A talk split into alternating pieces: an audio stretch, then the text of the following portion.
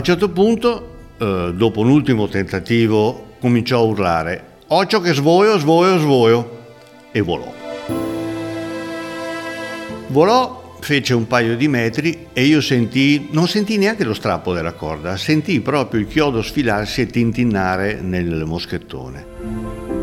Poi il volo cominciò a diventare molto più ampio e sentii quel rumore che mi è rimasto nelle orecchie, il rumore, quel fruscio cupo di un corpo che vola nel vuoto. È una sensazione orribile.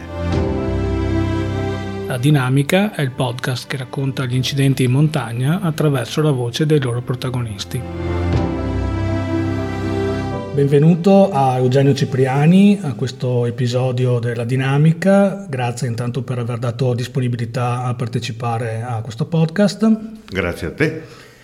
E Eugenio Cipriani ha una biografia che se dovessi elencarla completamente in dettaglio probabilmente servirebbe solo un episodio del podcast solo per quello. Comunque tra le cose che mi piace citare, che sono relative eh, in particolare alla, alla, dinamica, è il fatto che è uno scalatore da oltre 40 anni di attività. Ho visto un inizio nel 1977, se non ricordo male. Esatto.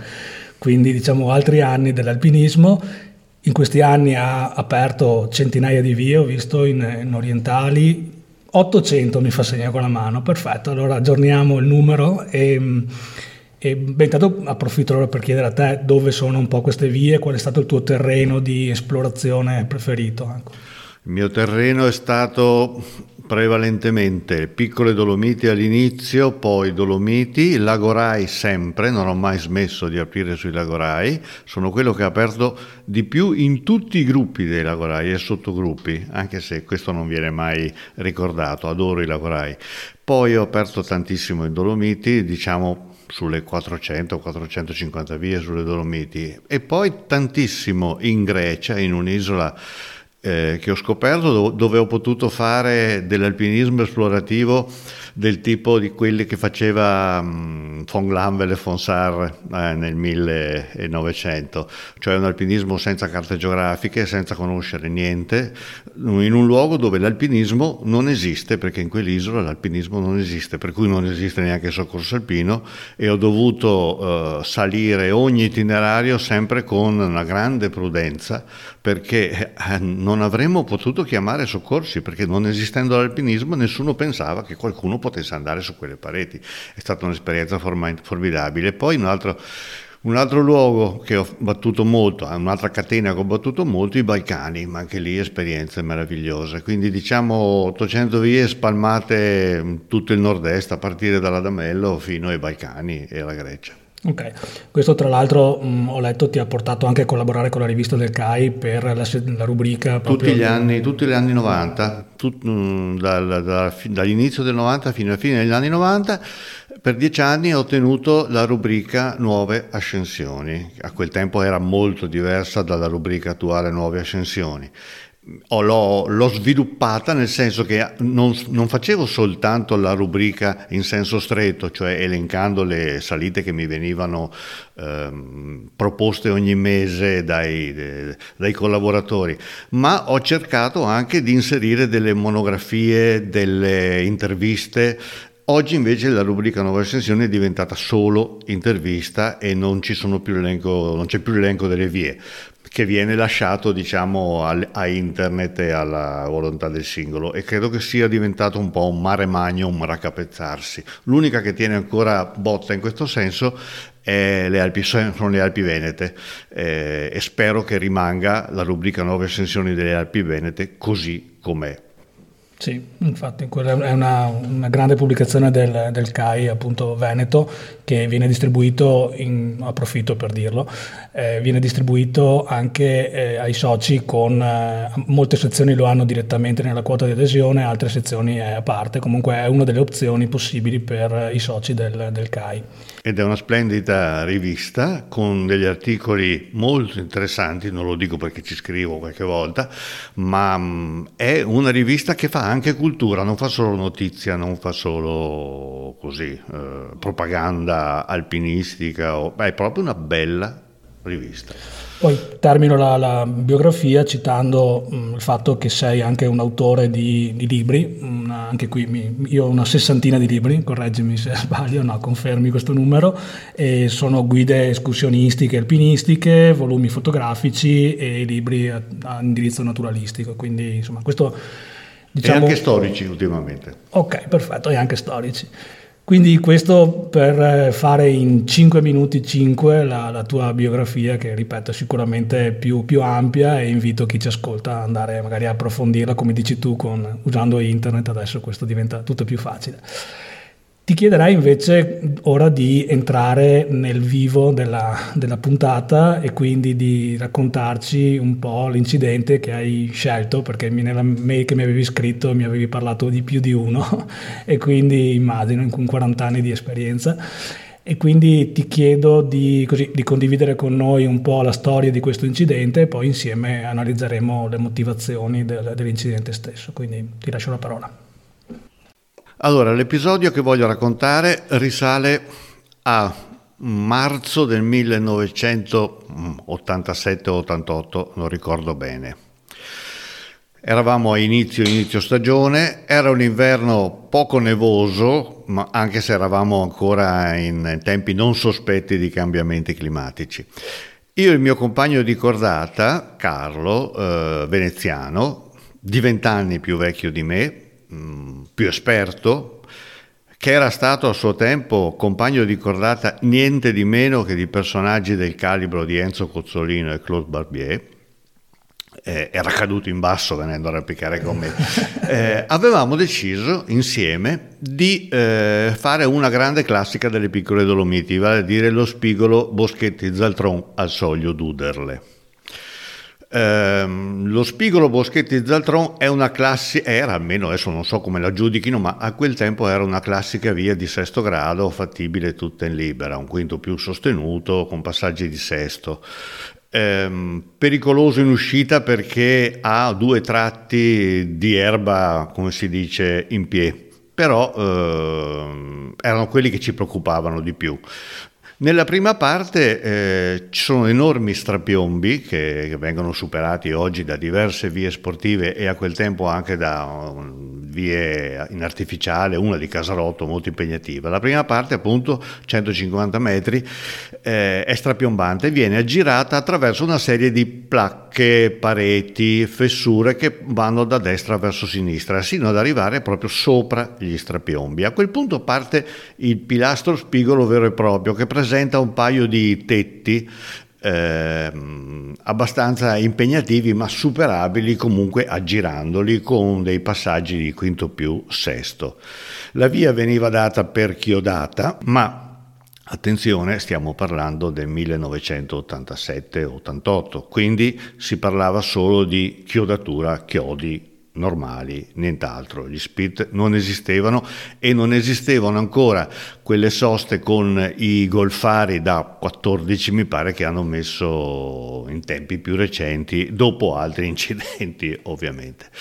La giornata non era un granché, era marzo, era un po' coperto, la temperatura era discreta, sono quelle classiche giornate di tempo un po' uggioso, umido, caldo, ma umido. Io comunque mi sentivo bene, nonostante fosse inizio stagione, ero abbastanza allenato. E così anche Carlo, avevamo in mente una bella estate. Arrivammo sotto la parete e eh, ovviamente si decise di fare a comando alternato. Non mi ricordo chi partì per primo, ma ricordo con certezza che quando eh, fu la volta del Carlo, probabilmente fu il primo tiro, cominciai subito a vedere che non arrampicava in maniera fluida, costante, ma arrampicava a scatti e in maniera distratta, al punto che dopo appena dieci metri dall'inizio cominciò a non vedere i chiodi, li saltava, ma non perché li volesse saltare, non li vedeva e andava fuori via. Io lo redarguì aspramente dicendo Carlo, santo cielo, eh, cerca di, di, di, di passare i chiodi, se no mi tocca togliere quelli che metti tu e perdiamo un sacco di tempo.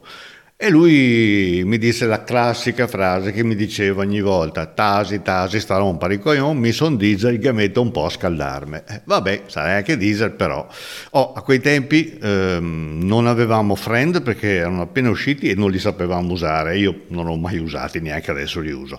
E non avevamo dadi perché lì sulle piccole Dolomiti mettere i dadi non è che servisse molto, avevamo però eh, 5-6 chiodi a testa, quelli li portavamo sempre, che sarebbe una cosa che farebbero bene a portare anche oggi quelli che vanno ad arrampicare in Dolomiti e io non vedo nessuno che arrampica col martello i chiodi.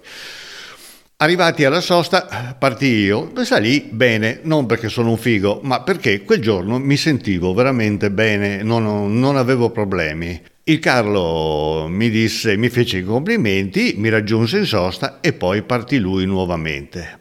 Anche nel terzo tiro incespicò nell'itinerario, nel senso che non riusciva a trovarlo. A un certo punto andò talmente fuori via che dovette mettere un chiodo, passare un cordino, calarsi e poi riprendere l'itinerario originale.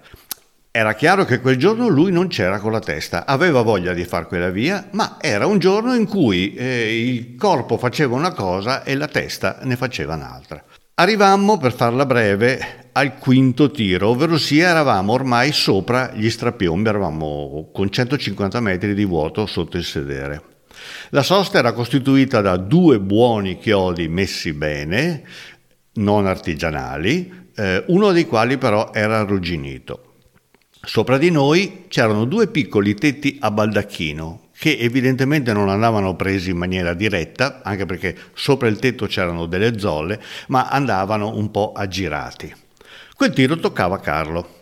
Io gli dissi, avendolo visto appunto salire per tutta la, la mattinata male, senti Carlo, facciamo una cosa, siccome da qui scendere è un problema, se abbiamo un, un, un guaio eh, sono son, son casini, Lascia andare avanti me, non c'è niente di male. Quante volte ti ho detto io di andare avanti tu perché io non me la sentivo? Stavolta io sono in forma e tu c'hai la testa altrove. Eh, rinunciare eh, non ce la sentivamo perché fare quelle doppie in diagonale per scendere non è che ci... poi dopo ci toccò farlo ugualmente.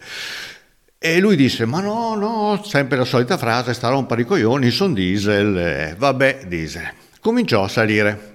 Salì per um, 4-5 metri, raggiunse un pulpitino a, a botola e da lì vide un chiodo messo da sotto in su proprio sotto il tetto e puntò a questo chiodo messo da sotto in su. Apro una parentesi, non passate mai i chiodi messi da sotto in su, perché di solito sono chiodi messi in maniera disperata, in posizioni disperate, in momenti disperati. Arrivò a questo chiodo, lo passò e cominciò a guardare il tetto. Eh, tralascio le bestemmie che tirò perché lo considerava piuttosto difficile e soprattutto il chiodo era messo in maniera sbagliata rispetto al tetto. E, e mi fece, guarda, torno giù alla botola, al, al pulpito a botola, così mi riposo un po' le braccia. E io gli dissi, Carlo, non ti preoccupare, eh, scendi arrampicando, vado avanti io, vedo che non te la senti, Solita frase, sta a rompere i coglioni, son diesel. Arrivati alla botola si accorse che c'era un chiodo piantato molto bene, proprio non dal basso verso l'alto, ma proprio dall'alto in basso in maniera verticale. E disse: Ostria, c'è un bel americano piantato bene. Cosa dici? Lo passo? Non c'è dubbio, Carlo, passalo assolutamente. E lo passò fosse stato per lui non l'avrebbe passato perché c'era già il chiodo sopra. Con questo non voglio dire che fosse uno squinternato, Carlo. No, no, eh, quel giorno lì non c'era. La giornata storta.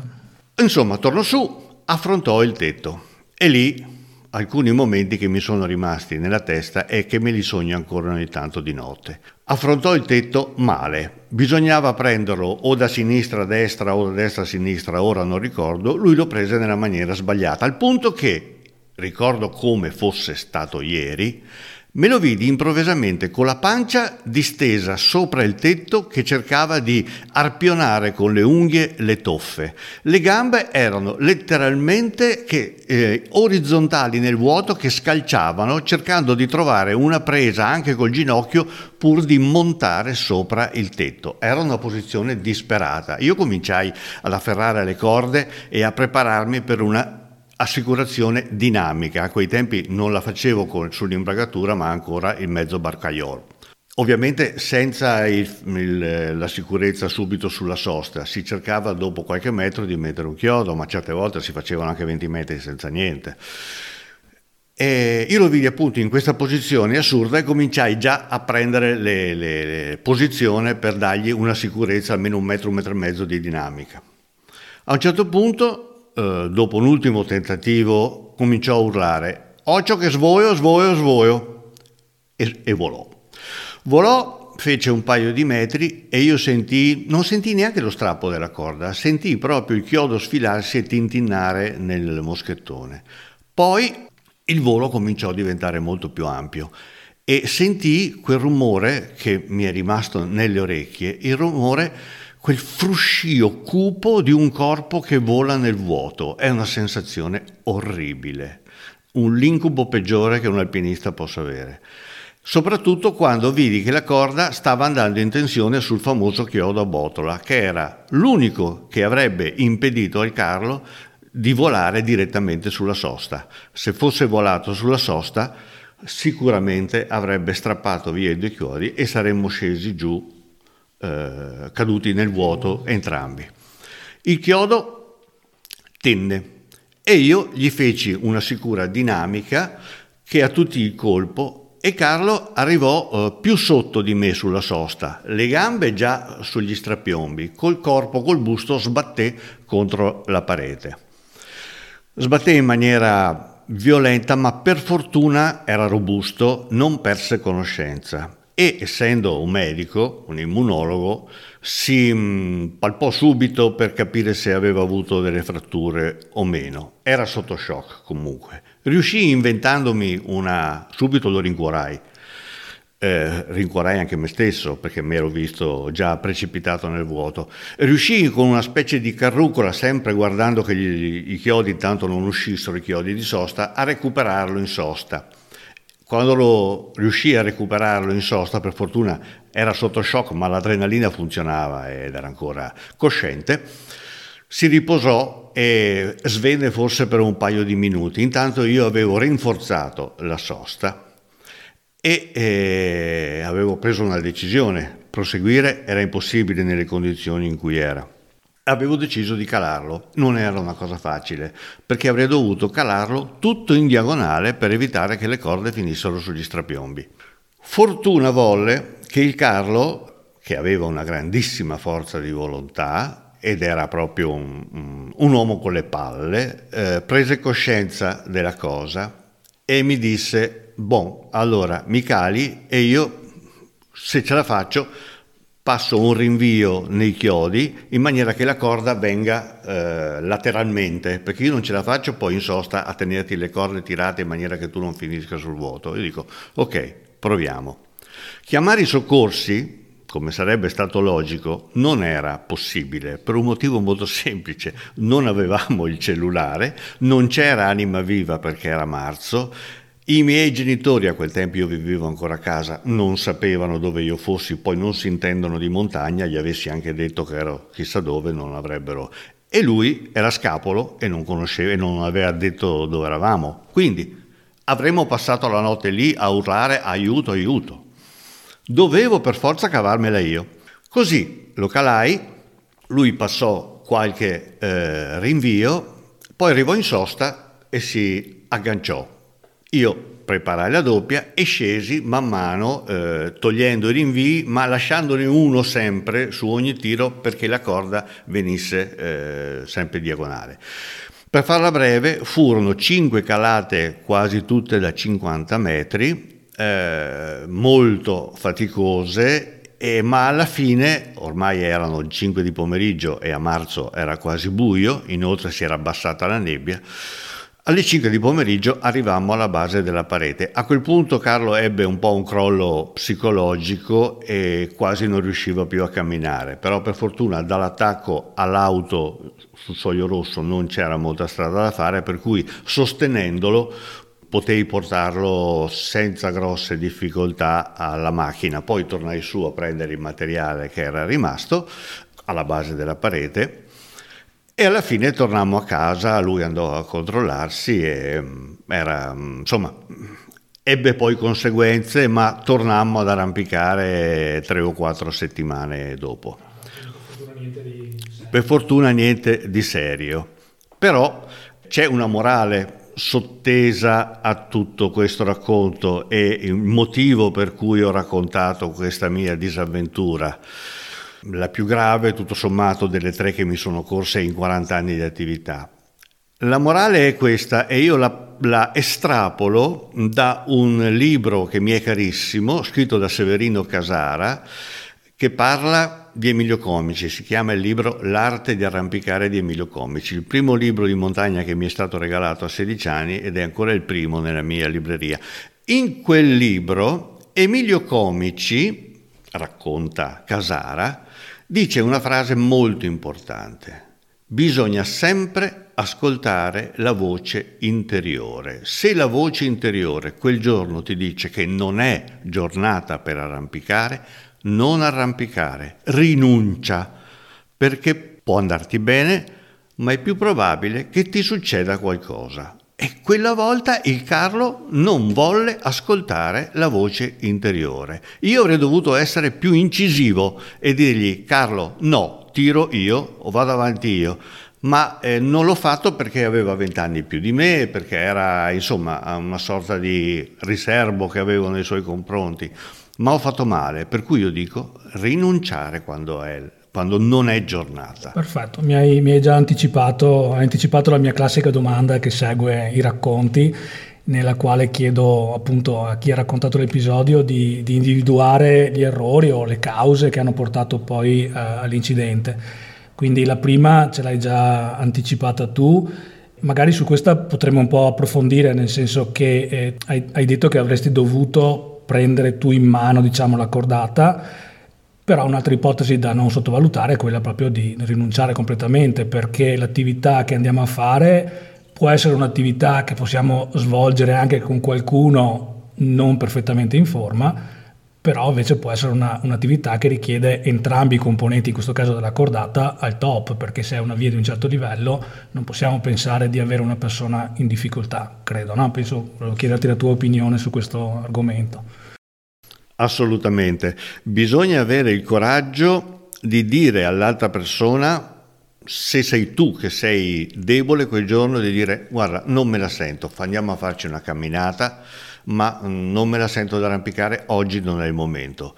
Molti miei amici, miei compagni di cordata lo hanno fatto anche con me e io non me la sono mai presa. Ho detto se, loro, se quel giorno non, la, non, se la sentono va bene, pazienza. Se ami la montagna vai in giro anche a farti una passeggiata, non è che ti, ti le, le, ti, ti, flagelli perché non sei riuscito ad arrampicare. No, eh, quel giorno ne approfitti e fai dell'altro. Questa è una cosa importantissima. Se invece sei tu che quel giorno non te la senti, devi dirlo subito. Non devi avere paura di far figura, anche se sei con altre tre persone e non soltanto con un compagno. Con altre. Si dice, non me la sento, pazienza, la vita vale molto di più. Di una brutta figura.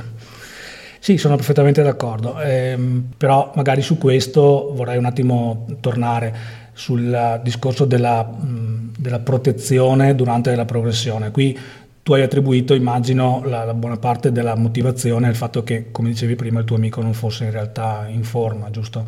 Quindi eh, volevo un po' tornare però sul discorso del, mh, di come è cambiata poi il tuo tipo di arrampicata negli anni, perché appunto stiamo parlando di un episodio di, di, di quasi 40 anni fa e volevo capire, tu hai citato brevemente prima Friend e Dadi, vorrei far, chiederti di fare un po' una una panoramica, approfittando della tua esperienza, su quelli che sono i cambiamenti avvenuti in questo anno in termini di protezioni veloci in arrampicata.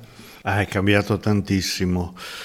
Quando ho cominciato a arrampicare io, si arrampicava con gli scarponi perché era il 76, eh, la dotazione era scarponi, chiodi e martello e cunei anche, avevamo una bella di, di disposizione di cunei.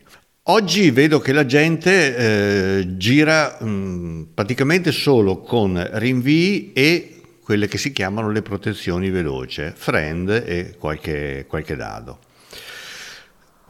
Perché fa questo? Beh, da un lato perché Per quelli bravi il livello è diventato talmente elevato che sinceramente possono veramente proteggersi con poco. Per i comuni mortali, invece, questo malvezzo di non portare i chiodi e il martello è legato al fatto che vanno soprattutto su vie molto protette. Oggi è cambiato il concetto di itinerario in montagna, no? è una cosa risaputa.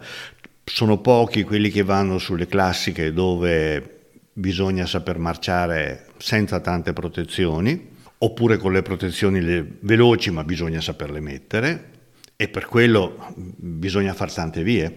Eh, mentre invece la maggior parte delle persone eh, va sulle cosiddette vie plaisir, che mm, non sono male, anzi io sono stato uno dei fautori ancora 30 anni fa delle vie plaisir, però sono, eh, bisogna riconoscerlo, diseducative. Come dico sempre quando trovo le vie attrezzate o quando trovo la roccia troppo bella, i miei compagni dico non facciamoci illusioni, la vita è altrove, nel senso che in realtà eh, non è sempre così. E il problema è che andando tutti sulle vie plaisir o andando sulle vie mh, con le relazioni che dicono via perfettamente chiodata, che addirittura ti dicono il, cordo- il colore del cordone che troverai al terzo tiro, eh, ci si disabitua a mm, non solo a proteggersi, A, B, ci si disabitua a rintracciare la via. Questa è una cosa fondamentale.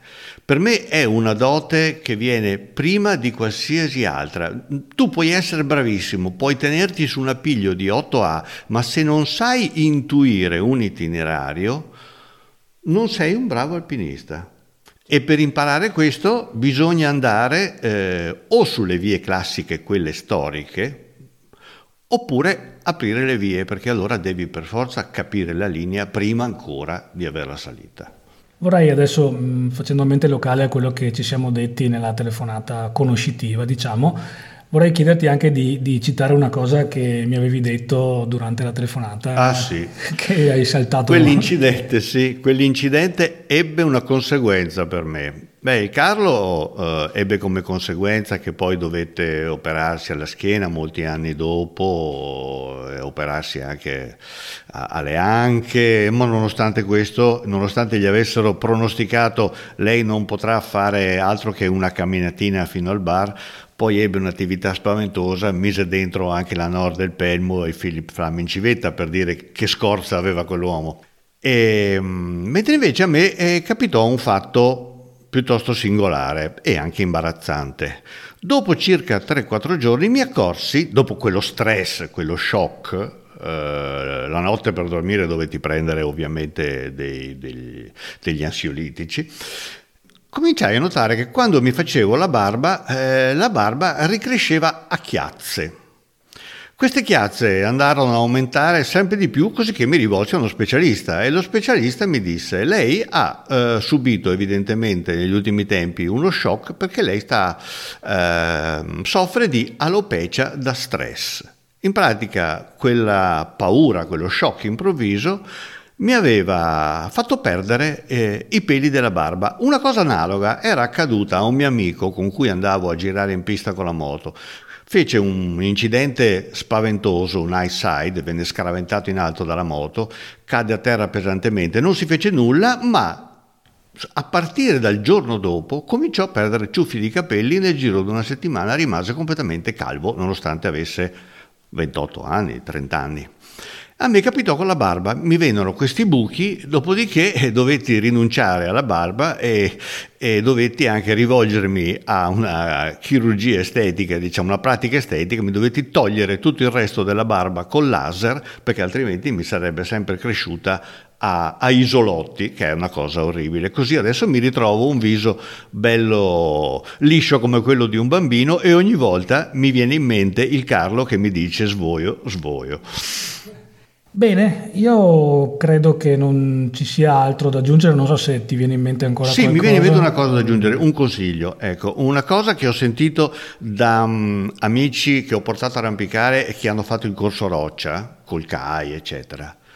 Ho notato che molti di loro escono dai corsi roccia che non sanno piantare i chiodi e non sanno eh, mettere le protezioni. Perché mi hanno detto, sì, abbiamo messo dei chiodi da roccia, ne abbiamo messo uno e poi l'abbiamo tolto, ma mettere un chiodo da roccia non basta, bisogna piantarne decine per imparare veramente a piantare un chiodo da roccia. Mettere un nut in una fessura che ti dice l'istruttore metti il nut qua, ecco, vedi come tira bene, non basta, bisogna metterne decine e lo stesso vale per i friend. Non dico che poi bisogna volare sopra ognuno di questi chiodi, dadi o freddi che abbiamo messo. Per testare. Però bisogna comunque eh, farlo tante volte. Io credo che sia anche un problema eh, culturale lasciato però alla singola persona, cioè come dici tu, un certo tipo di alpinismo, eh, se uno vuole farlo, lo deve preparare nel tempo, lo deve curare però magari non è neanche detto che uno lo voglia fare, quindi questo è un grosso, un grosso argomento di discussione. Eh, da, ti, dico, tra, una, tra, ti dico una cosa in più, purtroppo eh, la gente oggi, quelli che vanno a arrampicare, si fidano più del cellulare che non degli strumenti a loro disposizione, nel senso se tu ti trovi a dover tornare indietro e ti devi attrezzare una doppia, eh, devi av- saper usare chiodi e martello Invece la maggior parte si affida al cellulare e chiama il soccorso alpino.